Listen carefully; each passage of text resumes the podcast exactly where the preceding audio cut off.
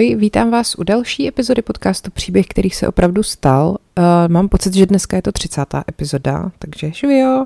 Nevěřila bych, že u toho vydržím tak dlouho, když jsem to na podzim začínala dělat jen tak z nudy v lockdownu. A tak vám děkuji, že vy jste to taky vydrželi tak dlouho. A někdo mi psal, že vůbec nic neříkám o sobě. Ano, to neříkám na schvál, protože to tady není prostě vůbec o mně, ale když už teda se někdo ptal, tak ahoj, já se jmenuji Markéta a na všech sociálních sítích mě můžete najít jako paní královnu, kdyby náhodou a to je o mě asi tak všechno. Živím se psaním knížek, kdyby to někoho zajímalo. Um, tak, dneska jsem si pro vás připravila téma důlní katastrofy. Nevím, jak mě to napadlo, ale stalo se to a nebude to úplně pozitivní, veselé vyprávění. Je to chvilkama trošku morbidní, takže bych u toho možná nejedla, nebo třeba bych u toho nevychovávala děti a tak. Um, začínáme, jako řekněme, chronologicky tou uh, nejstarší z těch, co jsem si vybrala. A bude to teda důlní neštěstí v Mariánském dole na Březových horách, který se stal 31. května 1892. Přičemž teda Březové hory se nacházejí v Příbrami, je to v podstatě jako část Příbramy a e, v Příbrami, nebo teda tady v těchto těch dolech se těžilo stříbro už snad od roku 1311 mám pocit, že jsou o tom jako první doklady, takže to tam jako má velkou tradici nebo mělo a vlastně to eh, dneska už to tam teda slouží jenom jako skanzen. To hornický muzeum v Příbrami je moc hezký teda a eh, je to snad dokonce i jako největší hornický muzeum, mám pocit minimálně snad ve střední Evropě. Tak je důležitý říct, že se tam nachází ten tábor Vojna, což byl ten pracovní tábor, který uh, rozjeli komunisti a tam vlastně lidi, kteří v tom pracovním táboře byli zavření, což byli ty nepřátelé režimu, tak právě tady v těchto těch dolech jako pracovali, že jo? což eh, se ne, jako nehezky podepsalo na jejich zdravotním stavu.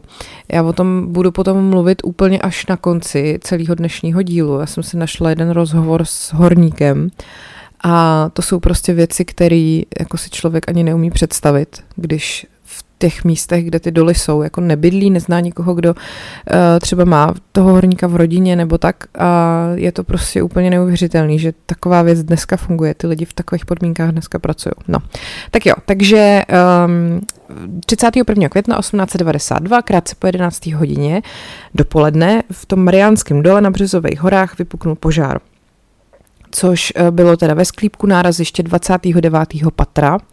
Eh, pro představu, oni fárali třeba kilometr pod zem. To 29. patro mohlo být takových třeba 900 metrů pod zemí, což je taky úplně nepředstavitelný. Eh, a sešlo se tehdy jako několik nešťastných okolností. Eh, pravděpodobně tou příčinou požáru byl vyhořelý knot z olejového kahance, který prostě jeden z těch havířů jako odhodil po té své směně. Ale zase nutno říct, že oni to tak dělali všichni, každý den a desítky let se prostě nic nestalo, protože na rozdíl od uhelných dolů, eh, v těchto těch eh, rudných dolech vlastně jako ne, nebylo žádný bezprostřední ohrožení ohněm, tam nebylo jako co by chytlo a navíc v tom podzemí bylo vlhko, takže jako tam prostě tohle to nehrozilo a ty lidi neměli důvod se tohohle nějak obávat. Navíc ty čtyři horníci, včetně toho, co to odhodil, ten knot ještě jako zkontrolovali, než vyfárali nahoru a on doutnal, ale nehořel, takže to nechali být a ta parta, co přišla po nich, si toho taky nevšimla.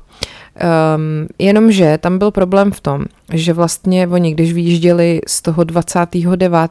patra, tak uh, ty, co po nich zase zajížděli zpátky, to prostě uh, ještě kor, teda v roce 1892, jako ta cesta, ten kilometr pod zem musela trvat úplně nekonečně dlouho. Oni vlastně mezi nima, než se tam vystřídali, to třeba uběhla hodina. No a během té hodiny už se, sna- se ten oheň vlastně stačil jako rozšířit, protože tam uh, od toho chytla takzvaná výdřeva důlní, což je taková ta eh, dřevěná jako konstrukce, když prostě si najdete fotku toho tunelu, jako v tom dole, tak to takhle vlastně ten tunel, ta stěna toho tunelu je jakoby obložená takovým, takovým dřevěným, já nevím, jak to mám popsat, takovým jako lešeníčkem nebo tak. A tak tohle to vlastně uh, chytlo od toho, od toho knotu a uh, ten požár prostě za tu hodinu, než oni se tam vystřídali, tak stačilo jako se rozšířit a chytla celá ta výdřeva a vlastně oni potom teda a v půl druhý odpoledne ohlásili požár. No a všichni ty úředníci toho Mariánského dolu uh, se to jako dozvěděli hned a ten vrchní správce dolu Marie, který se jmenoval Hugo Gregler, ve spěchu napsal tuškou na útržek papíru zprávu o požáru a poslal posla, pardon, uh, poslal posla do horního ředitelství k vrchnímu radovi Janu Novákovi, což byl jako přednosta báňského závodu. Eh, ten text eh, napsal německy samozřejmě, protože ještě jsme v, Rakousku-Uhersku a teda bylo tam napsáno eh, poslušně hlásím, že na 29. obzoru Mariánského dolu vypukl požár a pravděpodobně také výdřeva dolu je zachvácena. Takže takhle oni si na utržcích papírku předávali zprávy, protože jsme prostě v roce 1892 ale jako nikdo vlastně netušil, jak velký rozsah ten požár má. Um, jako navíc ty horníci tomu ani moc jako nevěřili, protože oni byli um, jako přesvědčeni, že tam se právě žádný požár vlastně nemůže jako rozšířit, že jde jenom o nějakou drobnou nehodu a ty v těch odlehlejších částech toho dolu prostě normálně pracovali dál.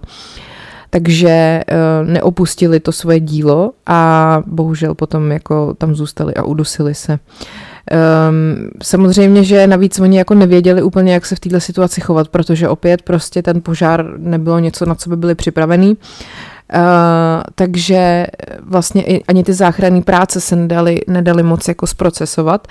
Uh, tam potom oni využili doly, které byly s tím dolem Marie propojený, což byly doly císaře Františka Josefa, Vojtěch a Anna a těma vlastně eh, jako zachraňovali ty svoje spolupracovníky a kamarády, dost, jako chtěli dostat eh, ven prostě z dosahu toho ohně a vrhali se tam jako bez nějakého zaváhání, jakože odvážně, statečně. Uh, hrdinsky. No a třeba i ten právě hlavní správce, ten Hugo Gregler, se tam taky spouštěl dokonce několikrát. E, jako pak vždycky, když se dostal nahoru, tak e, ho museli jako v podstatě probírat téměř jako z bezvědomí, jo, protože tam prostě bylo tak šílený, tak šílený vzduch, že se tam jako nedalo vydržet dlouho normálně.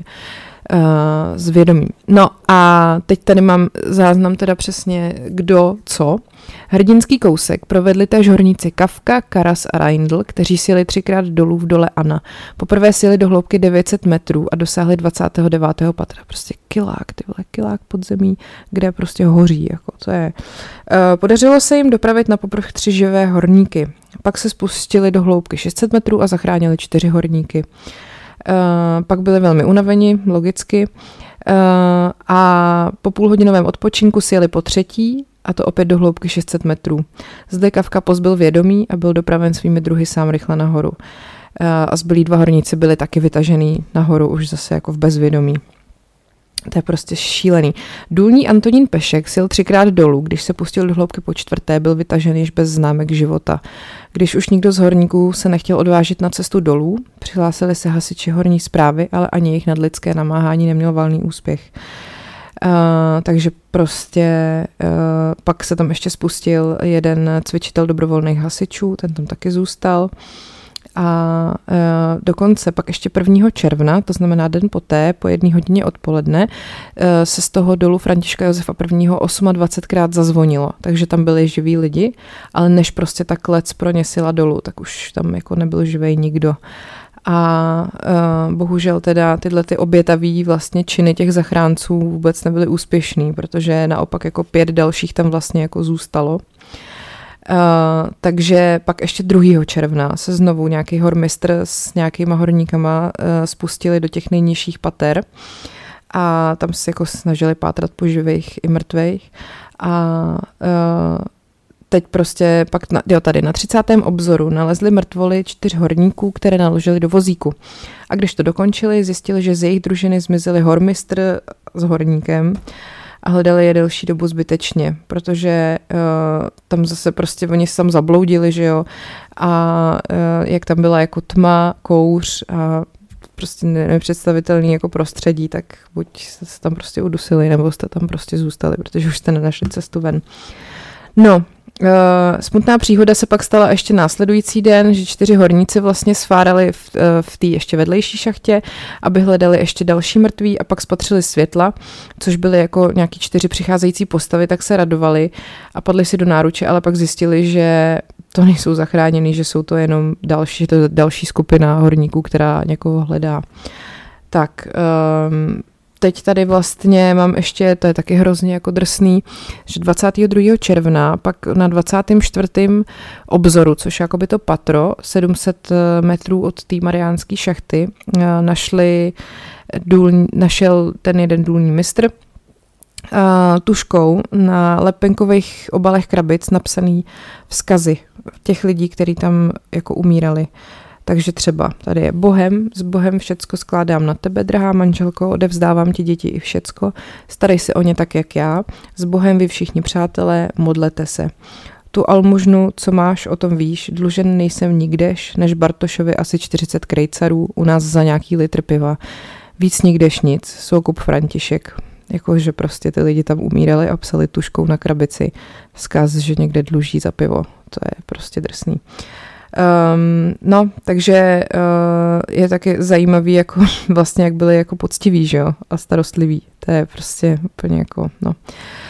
Um, tak, uh, pak tady jako těch vzkazů je víc, ty jsou potom, ono se to dá najít, mám pocit, je to vystavený taky v nějakém hornickém muzeu, asi v, teda v nějakém, no v tom, v tom příbramském hornickém muzeu. Myslím, že tam ty vzkazy jsou.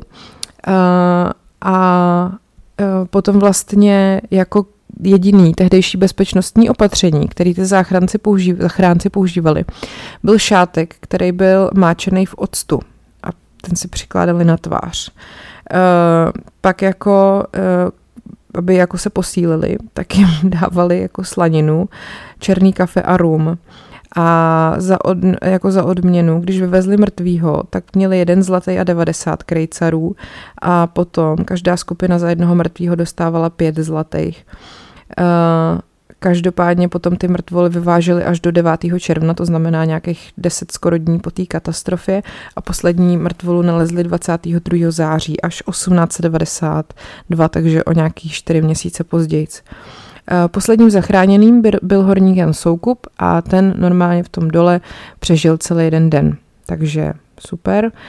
Um, Potom eh, od jako 1. června tam samozřejmě přicházeli lidi a čekali prostě, kdo tam, kdo bude vyvezený ven. Jako přišly tam ty ženy těch horníků, že jo, který prostě jenom čekali, co se bude dít. Chtěli se vrhat prostě dolů za, za těma svýma manželama a jiní tam prostě jenom stáli a čekali a plakali. Uh, jedna žena údajně nad ztrátou manžela prostě jako v tom rozrušení nebo prostě v tom šoku jako dostala infarkt a zemřela. Uh, no a jako modlili se a tak samozřejmě. No a teď tady zase záznam. Vždy, když se ocitlo na povrchu vytahovadlo, objevil se přítomným hrůzný pohled.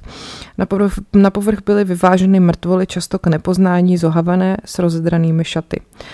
Z rozpukaných lebek příštila jasná krev, obličej byl často k nepoznání zohaven. Mrtvoly byly později naduřelé, obličeje opuchlé, často i zčernalé. Dál už to asi číst nebudu, protože jsou tady nějaký kusy mozku a podobně. Eh, no, takže vlastně Tohleto uh, se jako zřejmě, prostě to, jak byly znetvořený, se asi stalo tak, že prostě se zbíhali k tomu vytahovadlu, když uh, zjistili, že ten kouř se rozšířil, ale uh, jak byli omámený tím kouřem, tak prostě padali do nějakých 100 metrových hloubek a uh, že jako neměli pak třeba sílu, aby se tam udrželi, padali dolů a takovýhle šílený věci. Uh, Uh, takže ty potom třeba i jako samozřejmě to z vyprávění těch, který oni jako vytáhli nahoru, oživili, tak prostě, že, že tam byly jako, že viděli strašné věci. No, uh, teď tady ještě taky z hlubin byly vyváženy hunty, což jsou šachetní vozy lidského masa. Chlorové vápno a karbon, jimž se dezinfikovaly, byly dlouho cítit nejen v šachtách, ale po celém městě. Na té odpolední směně celkem pracovalo 835 horníků a v těch dolech přišlo o život 318. Eh, a ta katastrofa si teda vyžádala celkem 319 životů, protože jeden z těch zachráněných zemřel ještě po devíti dnech. No a z těch 319 bylo 286 ženatých, 6 vdovců a jen 27 svobodných. A takže zanechali dohromady 920 eh, sirotků. Tam vlastně nejhorší to bylo právě v tom Mariánském dole, kde zahynulo 100 mužů ze 161 těch, co tam pracovalo. A uh, z těch 516 zachráněných prostě jich desítky vyvezly jako v bezvědomí. Takže potom uh, už od 1. června se konaly pohřby a ten to je zajímavý docela, smuteční obřad vykonal farář, který se jmenoval Antonín Maděra, což je stejný jméno, jako měl právě hlavní postava seriálu Zdivočelá země, která pak uh, pracovala v tom, uh, v tom pracovním táboře Vojna v Příbrami. Tak potom tady ještě mám napsáno, jo, nikdy se v Česku nestala v rudném hornictví větší katastrofa. Uh, a je to paradox, protože ty příbramské doly byly v té době na vrcholu slávy a vlastně se tam vytěžilo 90% rakousko-uherské produkce stříbra a olova a používali tam jakoby tu nejmodernější techniku na tu dobu a byli tam jako odborníci, takže bohužel se neřešila tolik bezpečnost a vlastně až po té tragédii vznikly takzvaný báňský záchranný družstva a dneska už se ve středních Čechách těží jenom kámen teda. Tak, to byly Březové hory a důl Marie a jdeme dál. Doufám, že vás dnešním dílem úplně jako ne, nezdeprimuju. A není to prostě lehký téma, no. I mně se to trošku špatně jako vypráví. Jsou to jako drsné věci, ale na druhou stranu jako je důležitý přece o těchto těch věcech mluvit, že jo. Nemůžeme přehlížet, že se to děje. No. Uh, takže Potom tady mám další tragédii uh, po vlastně převratu komunistickém. Uh, ta samozřejmě zase už týkala těžby uhlí, protože ta se stala uh, s jakoby tou vlastně hlavním hospodářským odvětvím státu. A soustředila se na to jako největší pozornost všech orgánů státních, stranických, prostě jako horník byl nebo havíř byl takový vlastně příklad jako správného občana. Uh, takže jako ta strana i ta moc a všichni to jako podporovali strašně a navíc zvyšovali tlak na to množství toho vytěženého uhlí a samozřejmě tím pádem se začalo zhoršovat i bezpečnost té práce. A kvůli tomu, že vlastně za války se uzavřely vysoké školy, tak v Československu chyběli jako inženýři vzdělaný, který by mm, tady na tohle to uměli správně dohlížet. A zase ta předválečná generace těch vzdělanců, ty už byly zase jako v podstatě nebyli skoro, protože zde, zdecimovali prostě nacisti. No takže se do těch vedoucích pozic dostali často jako mladí lidi, kteří neměli velké zkušenosti nebo dostatečnou technickou praxi. A sice možná měli elán a byli zapálení a byli ty vole ve straně, ale jako neprojevovali to na správných místech. Navíc uh, furt, uh, když třeba uh, se, to, se ta těžba jako zbrzdila, tak to okamžitě vedlo k tomu, že někdo byl jako podezřívaný z toho, že se snaží tam jako provést nějakou sabotáž, jo? Že, že to je jako má politický důvod, že se to třeba zbrzdí, přitom to třeba bylo z nějakých technických důvodů. No a tady tyhle ty všechny jako věci asi vedly k tomu, co se právě pak stalo v Ostravském dole Doubrava. No, ve sloji Hubert uh, toho dolu uh, v únoru 49 zjistili nadměrný výskyt metanu a vyšší koncentraci oxidu uhelnatýho. Uh, a tehdejší přednosta revírního bánského úřadu Václav Žalut ne, prostě mě fakt stačí málo. Navrhnul těžbu v dole právě na čas zastavit ale uh, to vedení dolů prostě se bálo toho, že by se nesplnil plán, že jo, známe to, a tak prostě uh, se rozhodli, že ty data umyslně upraví, aby ta těžba mohla pokračovat. Tomu se říká opravdu bezpečnost práce. No a pak byla teda, pak přišla ta kritická noční směna, uh, zpátka 11. na sobotu 12. února, Eh, a tam vlastně pracovalo nad osmým patrem v té sloji Hubert 32 osob.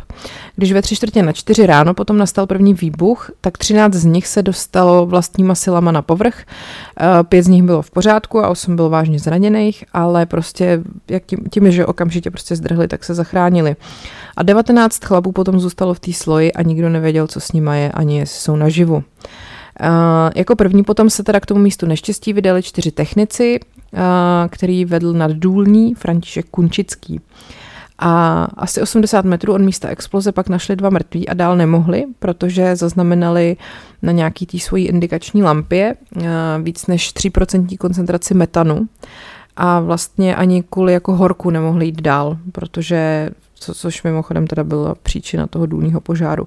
Takže se vrátili zpátky a tím si vlastně jako zachránili život. Uh, a brzy na to vlastně přišlo, došlo k další explozi a pak ještě ke dvěma dalším. No a na ty příčiny se teda nikdy jako přesně nepřišlo a jako možnosti teda, jak jsem říkala, ten zážeh uh, od uh, jakoby, buď to samovznícení toho uhlí, jako že to bylo prostě moc velký horko, nebo, nebo že to bylo od plamene benzínové lampy, anebo prostě něčí jako neukázněnost, jako že si třeba zapálil cigaretu. No a e, takže bilance byla dva mrtví a nějakých dalších 17 lidí, o kterých se nic neví. A e, před 11. dopoledne toho dalšího dne se potom teda rozhodla e, sfárat pro kamarády Četa, mladého inženýra e, Alexandra Kančuckého, říkám to správně, ano, eh, ten eh, za tu sloj Hubert odpovídal a podle některých jako svědectví údajně se cítil i zodpovědný za to, že vlastně se v ní dál pracovalo, i když tam byly zjištěný ty nadměrný, tom nadměrný množství plynů.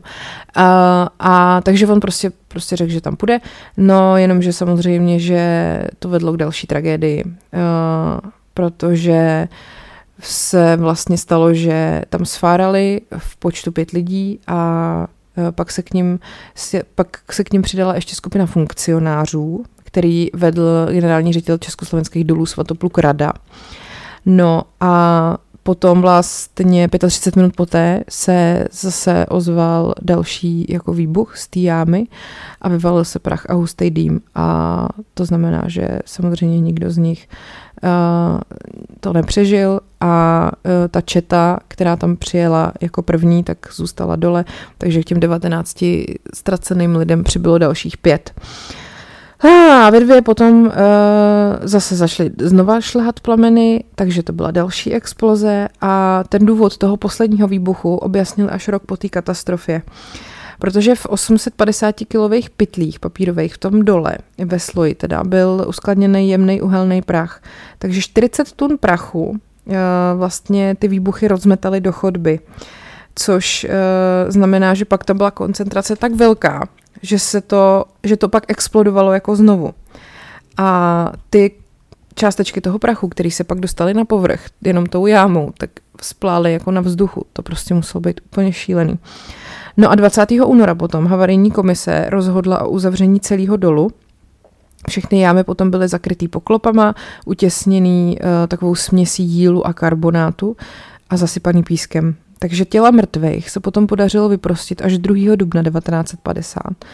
A ta pětičlená třeba četa, která se tam spustila, ty byl, ta byla nalezena pohromadě ve změti důlního dřeva. Uh, no ale všichni jako takhle nenasadili si ani přístroje žádný dechací, neměli na sobě žádný popáleniny, ale měli rozdrcený lepky. Takže prostě zřejmě ten výbuch je překvapil jako za chůze. A ten požár se k ním vlastně vůbec nedostal. No a samozřejmě, že po smrti bylo i těch všech 19 původních, který prostě, který zabila ta první exploze toho metanu.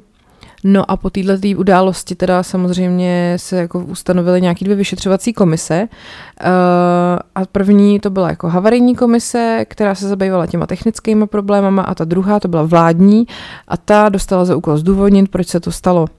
Samozřejmě, že ty komise spolu vzájemně nespolupracovaly, protože proč, jo?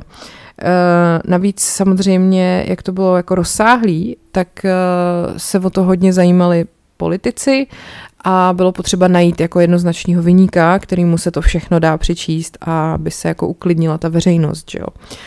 Uh, překvapuje mě, že to nesvedli na, na zlý kapitalisty teda. Když skončily smuteční obřady, kterých se zúčastnili i představitelé strany a vlády, tak rozhodl Klement Gottwald, Antonín Zápotocký a William Široký, že teda ty nutníky, nutníky, vyníky musí odhalit. No a Zápotocký potom v červnu 1952 v rozhlasovém projevu napadl vězněné báňské inženýry. Takže to pak odstartoval monster proces A samozřejmě, že tu drastičnost těch rozsudků uh, znásobilo to, že podobné nehody se pak uh, odehrály ještě několikrát docela v blízké době. Tam potom v roce 1950 ještě došlo k výbuchu na dole Michálka v Michálkovicích a tam zase umřelo dohromady 36 lidí, včetně sedmi hornických učňů. Uh, takže opět tam zřejmě příčina byla, že ne, nedbali na nějaký ty vysoké koncentrace těch důlních plynů. Pak v roce 51 se odehrály další dvě katastrofy. Nejdřív požár ve sloji Kazimír na dole Nová jáma, tam umřelo 8 lidí a pak 16. prosince v dole Barbora, kdy se, tam byla zase nějaká exploze a tam 13 eh, horníků celkem zahynulo.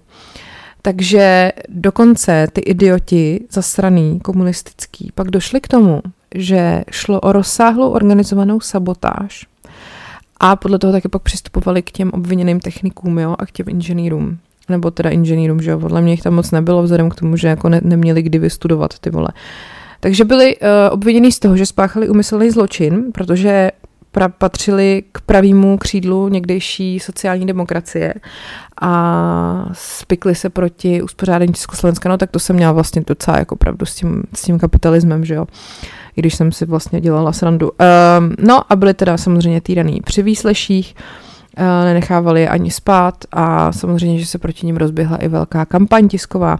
Jak jsem v minulém díle podcastu mluvila o tom, jak eh, se tehdejší moc chovala k lidem, tak tohle je vlastně další příklad. Um, tak, Výsledkem potom byly teda os, jako otřesné rozsudky, ten Václav Žalud, jak jsem se mu chudákovi smála, plus ještě uh, inspektor dolu Josef Herel byli odsouzený k trestu smrti. A pak další dva inženýři, Klement Pavlu a Josef Stošek, dostali doživotní tresty. Uh, protože je soudili nejen jako za ty údajné pochybení, ale právě i za tu jako sabotáž. Jo. Prostě to je úplně, to je, to je prostě šílený. Uh, odvolali se, že samozřejmě jako je nutili k tomu mučením, k těm výpověděm, výpověděm, výpovědím. No a potom první odvolací řízení proběhlo v roce 54, což byl rok po Stalinově smrti a ten soud nakonec zrušil ty tresty smrti a ty pány odsoudili na 22 let. No a potom v platnosti ale ponechal uh, propadnutí jejich veškerého majetku. Uh, Potom se to vlastně celý zrušilo až při rehabilitačním soudním řízení v květnu 66, ale ani tehdy jako ne za nevinný, ale aspoň jako prostě jim nějak propustili konečně a rehabilitace jako takový se dostal, dočkali až v 90. letech. a ten komplex těch příčin je prostě tak složitý, že se to vlastně do dneška pořádně neví. Jo? Takže Tohle byl uh, příběh uh, Mariánského dolu, kecám, dolu Doubrava. a teďkon jdeme na další katastrofu. A ta se stala 7. července 1961 a bylo to důlní neštěstí uh, v dole Dukla, o kterým uh, byl i natočený, mám pocit, několika dílnej televizní film. Myslím, že ho točil David Ondříček a dávali to určitě na český a hraje tam Marta Isová, co si pamatuju. Marek Taclík tam hraje a je to moc dobrý. Tak uh, jenom tak, týpeček, kdybyste chtěli. Uh, takže, jak jsem říkala, samozřejmě ta důlní těžba prostě pro ten československý průmysl byla to taková výkladní skříň, velká priorita. Horníci prostě byli idoly, těšili se oblibě. Uh, a samozřejmě, že ty komunisti se s nima rádi jako nechávali různě vidět, jako při předávání nějakých diplomů a vyznamenání a podobně. No a pak samozřejmě, když se stala takováhle katastrofa další, tak se o tom moc nemluvilo na hlas, že jo, protože tam bylo celkem 108 mrtvých, který jako zemřeli prostě zase kvůli chybám a nekompetentnosti těch lidí, kteří je vedli. A to se samozřejmě nehodilo tady k obrazu prostě prosperující socialistické země, kde již uh, dnes se máme lépe než zítra. Tak, třeba jo, nedělní rudé právo z 9. července, to znamená dva dny po tom výbuchu, po té katastrofě, uh, mělo na titulní straně článek Den stavbařů nástupem k novým úspěchům připomínající, že podobný svátek bychom v kapitalistických zemích hledali těžko. No jo, tak to jo, já jsem chtěla emigrovat do Ameriky, ale nebudu, protože tam neslaví den stavbařů. Přesně. Druhý největší článek tehdy bylo operativně přizpůsobovat plány situaci na polích s úderným nadtitulkem Žně ani příznivé počasí nepočkají na opozdělce. Dobře. Až na třetím místě potom byl článek právě složený ze tří krátkých zpráv týkajících se té tragédie v Havířově. Uh, a nese titulky Ústřední výbor KSČ, vláda a URO, kde štěstí na dole Dukla v Ostravsko-Karvinském revíru. Soustrastný telegram Nikity Sergejeviče Chruščova a nejmenší část s pouhými 20 řádky měla název Zpráva o důlním neštěstí. 108 mrtvých se zkrátka do titulku nehodilo. No, samozřejmě. Takže Eh, ten článek potom, eh, tam vlastně byl utopený, článek Číčiček byl utopený ještě v dalších jako sračkách o tom, jak se rozvíjí naše spolupráce s Větnamskou demokratickou republikou a že pracující posoudí nové typy bytů a domů a no podobně. No, potom teda o den později, z 10. v pondělí, eh, na otvíráku byl opět den stavbařů, prostě, jakože tady se asi slavil den stavbařů, celý červenec. A lidi, co si teda to rudy právo kupovali, tak se opět dozvěděli o tom důlním neštěstí jenom z 15 řádkového textu, a že, který nám tentokrát poslali francouzský komunisti, uh, Le Communisti. A potom uh, vlastně opět nikdo nikde nezmínil, že těch li- lidí, kteří tam umřeli, bylo 108. Uh, vlastně o tom, že třeba 700 záchranářů tam jako hrdinsky zachraňovalo, zachraňovalo, uh, se taky nikde nikdo nedozvěděl. No a teď teda pojďme k té katastrofě. Um, samozřejmě teda, že bylo léto, bylo krásně, uh, jak jsem říkala, jsme v Havířově a jeden z mužů raní směny zřejmě nevědomky zachytil ramenem eh, v jedný z těch chodeb o vypínač pásového pryžového dopravníku a ten prostě se dal do pohybu. A ten dotyčný si toho nevšim kvůli hluku, protože tam je prostě takový bordel a hluk, že nemáte šanci si něčeho takového všimnout. A došlo k tomu ve třetím patře v jedenáctý sloji, eh, v místě, kde se ten den jako netěžilo. Eh, jak uvádí vyšetřovací zpráva, teda ke konci daní směny uh, došlo k, k náhodnému spuštění pásového dopravníku. Tak, um, no, tehdy, ten den, teda k té uh, práci v té Dukle nastoupilo 338 horníků. A nikdo z nich prostě o tom dopravníku nevěděl, že tam je a že je v pohybu. Uh, každý prostě si dělal to svoje uh, a na tom dopravníku bohužel mezi tím muselo dojít k nějaký poruše.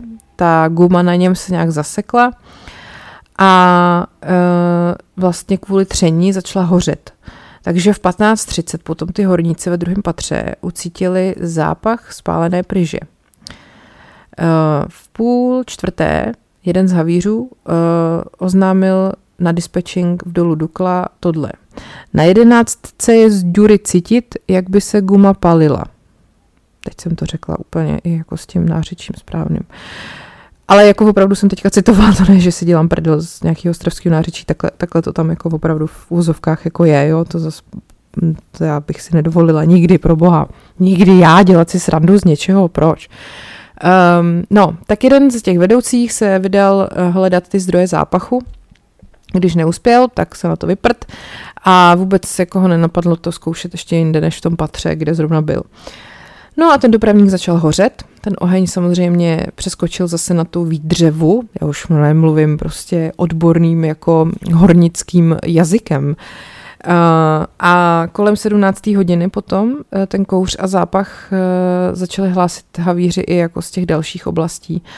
No a potom v 17.05 e, povolali ty jednotky báňské záchranné služby, která už naštěstí existovala, No a ředitel podniku se dostavil v 17.45, hlavní inženýr byl na dovolené, určitě někde s ROH s panem Gustavem Andělem na, eh, v Tatranské Lomnici. Tak, eh, po 17. hodině potom eh, se začalo teda řešit, nebo no, prostě v té době se začalo řešit, že ty horníky z toho hořícího dolu odvolají. Hele, to je docela dobrý nápad, ne? Tak hoří nám tam tak, co jsme jim řekli, ať jdou pryč. Byli chytrý inženýři. Uh, jenomže ono už bylo pozdě. Eh, protože uh, dispečer selhal v tom, že měl okamžitě spustit uh, nějakou tu signalizaci a odvolat lidi a v té době by byla ještě šance jich skoro, já nevím, třeba 100 jako zachránit. Ale oni se prostě zpamatovali pozdě. Takže oni, ten důl se prostě změnil v totální jako hořící peklo. Ty záchranáři, kteří tam šli, tak prostě neviděli ani na vlastní prst, jako nic nebylo vidět. To říká tady pamětník z toho dolu Dukla. Jan Bardoň. Uh, oni teda postupovali přivázaný na provaze za sebou, uh, takže když potom dorazili na to místo, tak v, prostě tam našli akorát kopu jako mrtvol. No a potom ve 23.10 eh, přišel příkaz uzavřít ty chodby a odříznout vlastně přívod kyslíku k ohni. To znamená, že pro ty všechny, co tam zůstali, to znamenalo definitivní jako konec, rozsudek smrti, protože prostě je tam zavřeli. Takže třetina té odpolední směny už nikdy nevyfárala nahoru. Eh, záchranáři potom museli nanosit 50 tisíc pytlů materiálu k tomu, aby ten přívod kyslíku uzavřeli. Eh, vlastně to je strašný, když tady potom eh, dcera jednoho toho pána, co tam zemřel, jako říká, že v umrtní zprávě mého otce stojí, že se udusil kysličníkem uhličitým. Jakože oni prostě to tam, jo, že, že oni to tam zacpali a pak jim teda, pak je tam jako udusili a pak jim napsali, že se to teda takhle, jako rozumíte, jak to myslím. Uh, no, jedem dál.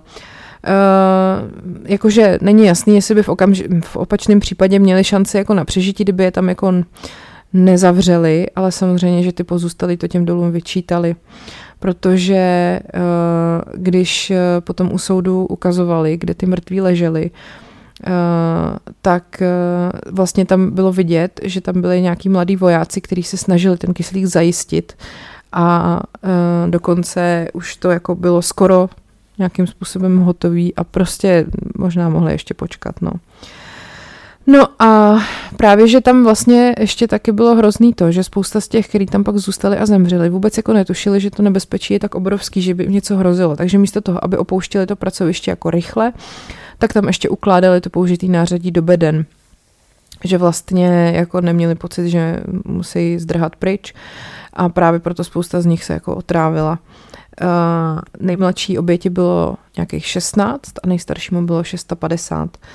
Uh, no a ty příčiny tragédie jsou, jak jsem říkala, že prostě se fáralo za každou cenu pořád. Uh, všechno bylo překotně zaváděné, elektrifikace, mechanizace a prostě šlo o to plnit ty plány na 150 milionů procent a um, kde potom třeba oni i tam zavedli v té Dukle jako pětidenní pracovní dobu, což v té době nebyla úplně jako uh, standard, ale zároveň nesměli snížit těžbu, takže prostě byli pod tlakem, uh, se chodili do práce méně dní, ale museli vlastně makat o to víc. No a uh, samozřejmě, že pak jako vyšetřování teda určilo za nehody, ten dispatching a já nevím co všechno, že jo, to vedení dolů, jak jsem říkala na začátku, ale jako o těch mrtvých vlastně se nikde pořádně pak už jako nemluvilo. A uh, potom teda mělo to nějaké jakoby v vozovkách pozitivní důsledky, že v té Dukle zavedli nehořlavý pásy, uh, a spousta ale jako taky stalo, že spousta těch důlních záchranářů prostě z té práce odešlo, protože ty zážitky z té Dukly s nima prostě strašně otřásly. Jo, já jsem vlastně se spletla, já jsem předtím mluvila o těch, o těch trestech za, ten před, za tu předchozí katastrofu, tak co se týče Dukly, tak tam vlastně naopak ty tresty nebyly vysoký. Uh, tam, protože už to ne, nepovažovala ta strana za nějakou součást nějakého spiknutí, uh, tak eh, ten dispečer, který měl všechno jako rozjet mnohem dřív, tak dostal trest čtyři roky vězení a náměstek, eh, ten dostal, výrobní náměstek dostal tři a půl roku, ale oba potom byli uh, propuštěný před vypršením trestu. A ředitel toho dolu byl, dostal pouze podmínečný trest a ani ho nezbavili funkce. On ji vykonával až do roku 1968. Takže kdybyste chtěli uh, Duklu jako vidět, tak můžete, jak jsem říkala, ten uh, televizní film Dukla existuje a možná by se dal asi najít i na stránkách České televize. Tak, pak tady máme důl Barbura. Eh, černouhelný důl, ten se nachází na okraji Karviné, teda dneska už je zaniklý. A uhlí se z něj těžilo už před první světovou válkou, a to se nazýval Austria a pak v 50. letech minulého století byl spojený s několika sousedníma dolama a nějakou dobu se jmenoval samozřejmě důl 1. máj, což mu vydrželo do listopadové revoluce a pak se zase vrátil zpátky ke jménu Barbara, což je mimochodem vlastně svatá Barbora je patronka havířů. Tak, No a v tom dolu Barbora se teda několikrát jako něco blbýho stalo. Uh, to bylo nejdřív v prosinci roku 51, o tom to jsem tady zmiňovala předtím, pak to bylo v květnu 81 A pak bohužel je překonala katastrofa, která se stala v říjnu 1990. Eh, v roce 1990 ten prostor eh, měl rozlohu 483 hektarů, což je úplně nepředstavitelně obrovský taky. A bylo to rozdělení do devíti takzvaných ker. Eh, a v, k explozi došlo v páté kře, která se nacházela v jižní části toho důlního pole a sousedila s dobývacím prostorem důlu František. No, Eh, toho, ří, toho dne, 18. října 1990, na druhou směnu do místa poblíž výbuchu, nastoupilo celkem 41 eh, pracovníků a z toho dva směnoví technici. A vlastně ještě tam potom pracovalo dalších 10 horníků na ražbě dvou chodeb, 11 na těžbě uhlí a 5 na asanaci výlomu. No a 7 minut po čtvrtý e, nějaká seismická stanice, protože ty vole už jsme v roce 1990 zachytila geodynamický jev o intenzitě 5 joulů, což vám nedokážu jako přesně uh, přiblížit, co to tak jako znamená. Uh, po pár vteřinách pak zaregistrovali další jev, nějakou tlakovou vlnu. A ten technik na dispečingu věděl, co to znamená, že muselo dojít k silnému otřesu, možná dokonce i k výbuchu a tomu sign, jako signálu vlastně přibývalo, protože uh, ty čidla, co detekovali oxid uhelnatý, tak uh, najednou detekovali, že prostě se strašně jako ta koncentrace zvýšila.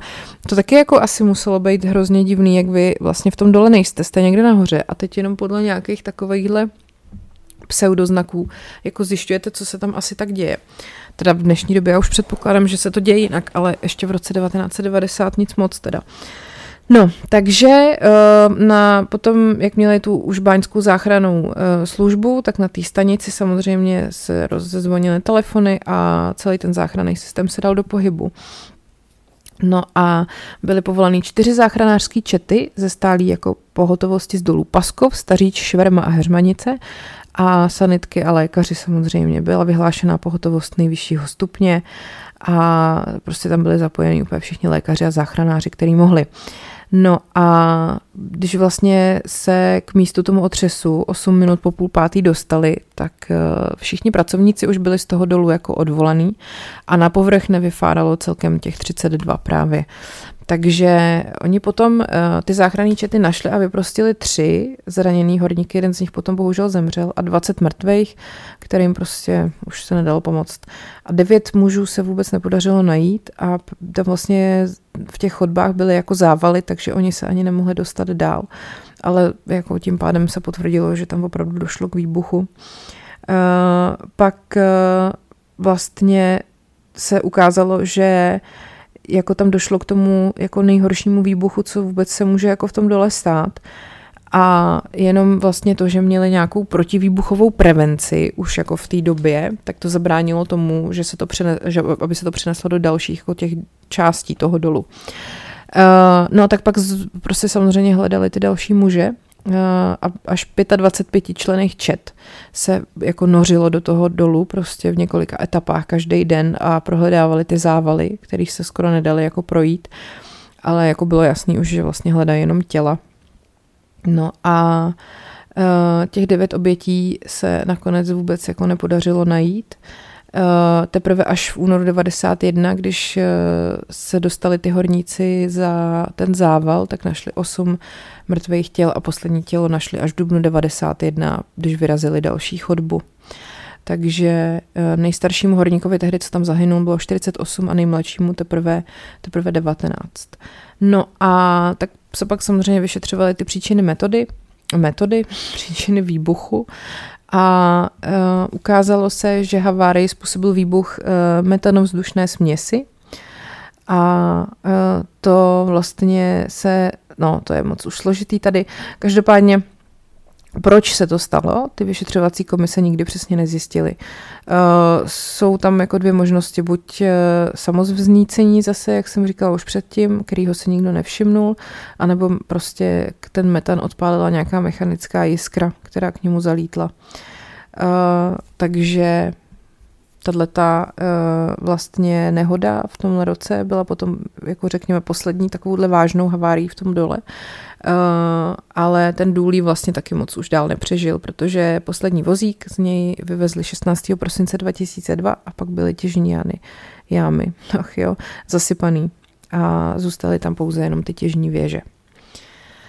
No, tak tohle byly ty příběhy těch dolů a já tady ještě mám eh, vlastně ten rozhovor s tím panem Horníkem, jak jsem si našla, je to na iDnesu a je to úplně jako, je to pan Horník z dolu Darkov.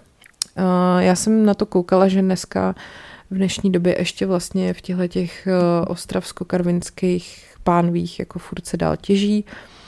Už je toho teda méně, než toho bylo dřív, ale jako mm, nevypadá to úplně, že by se to takováhle věc nějakým způsobem jako úplně chýlila ke konci. Každopádně teda uh, pán říká, že většinou sfárá dolů o půl šestý ráno a vyfárá o půl druhý.